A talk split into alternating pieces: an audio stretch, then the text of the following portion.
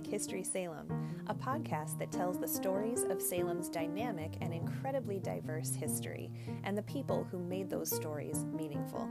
I'm your host, Rebecca, licensed Salem City tour guide.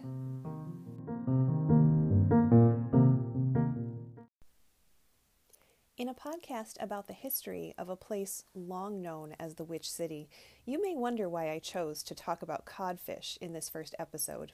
Let me explain. Before I became a historian, I was trained as a biologist, and more specifically, a biologist who studies aquatic ecosystems. So long before I came to make Salem my home, I was fascinated by how humans interact with their natural environment. And as it turns out, the Salem that was founded in 1626 by Puritan colonizers from England may not have even made it to 1692 when the witch trials happened if it weren't for its rich natural environment. That includes, believe it or not, the codfish, or as it's come to be known in the Massachusetts State House, the sacred cod. That's right, John Winthrop's City on a Hill was at least partially built on cod. When John Winthrop and hundreds of other Puritans arrived in Salem in 1630, they were fleeing the Church of England. They had crossed an entire ocean to find a place where they could form a religious utopian society, where humans would finally live in right relationship with God. They also happened to be arriving on a coast with some of the biggest and most numerous edible fish in the world. Atlantic cod, scientific name Gadus morhua, exists in different places around the world where warm ocean currents meet the cold ones. In the 1630s, the cod off the coast of Massachusetts were large. They were relatively easy to catch and could be fished both in the summer and in the winter. The huge Georges Bank is right off the coast of Massachusetts. You can think of it as the shallow edge of North American continent before the ground drops off into the deep waters of the ocean. Banks like the Georges are home to many small ocean dwelling creatures, including algae, zooplankton, and small fish, and this is a great place for cod to eat and grow nice and big. Cod was an important food to the Puritans as they got their community started because they were not all expert farmers and they needed to eat. Sailors had been drying and preserving cod for years to keep as food aboard ship that wouldn't spoil.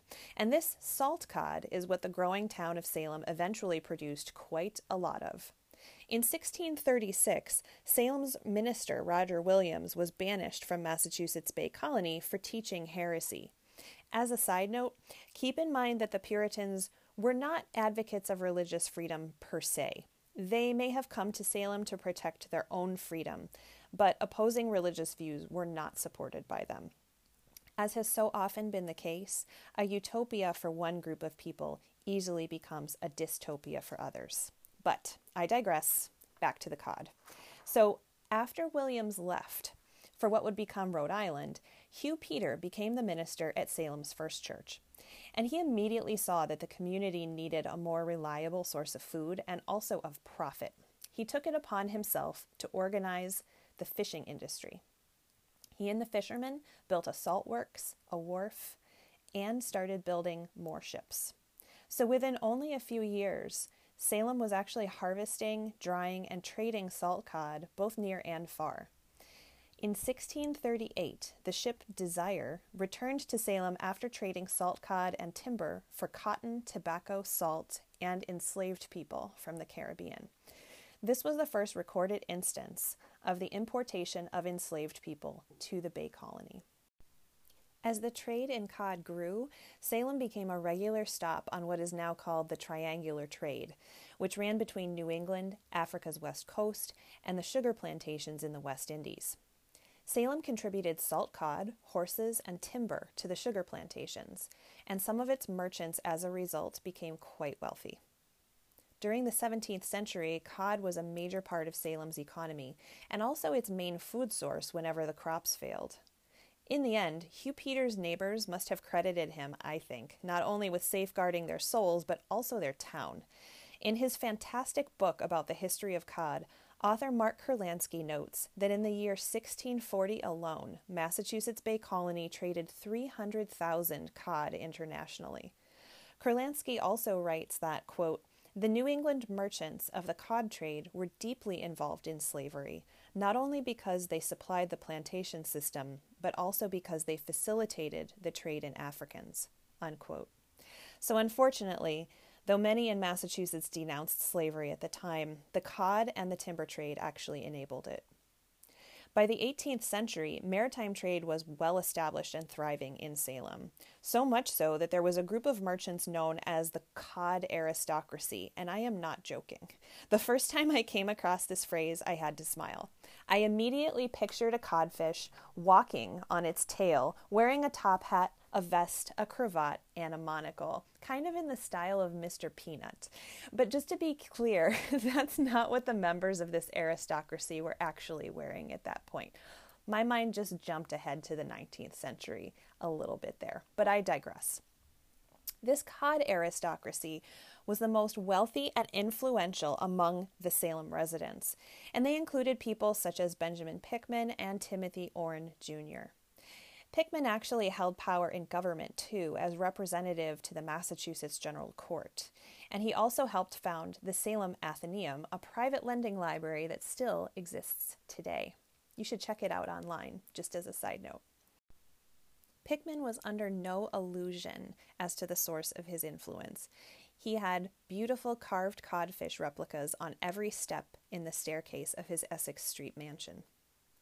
As Salem and the rest of Massachusetts Bay Colony approached the American Revolution, many members of the codfish aristocracy found themselves actually falling out of favor because, as a group, they tended more toward loyalism to England than revolution. A new generation of patriot merchants gained commercial and government influence, building on the foundation that cod and its human aristocracy had laid here in Salem. Today, Salemites may not have cod in the forefront of their minds unless they come from fishing or restaurant families, but the legacy of the codfish and what it built here in Salem and in Massachusetts as a whole does continue. The sacred cod is still hanging in the Massachusetts State House in Boston today, a lovely 4 foot 11 inch pine carving to memorialize the fish's importance to our history.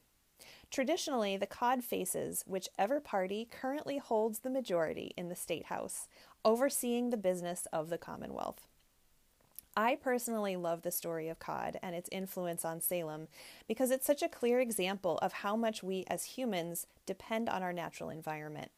My research over the years has convinced me of the truth that we and our environment are pretty interdependent. As humans, we're just particularly good at pretending that we're not. I hope that you've enjoyed this brief trip into Salem history with me on the back of the sacred cod. I hope that you'll join me in episodes to come as I continue to explore the stories of people, culture, history, and natural environment here in my favorite city, Salem.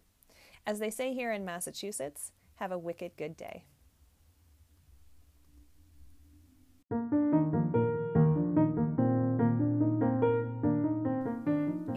Interested, the resources that I consulted for this episode are Cod, a biography of the fish that changed the world by Mark Kurlansky, Penguin Books, 1997. Maritime Salem in the Age of Sail, the National Park Service, Handbook number 126, published in 1987. New England Historical Society website, The Shocking Theft of the Sacred Cod, updated in 2020. Thank you so much for listening to this episode of Dynamic History Salem.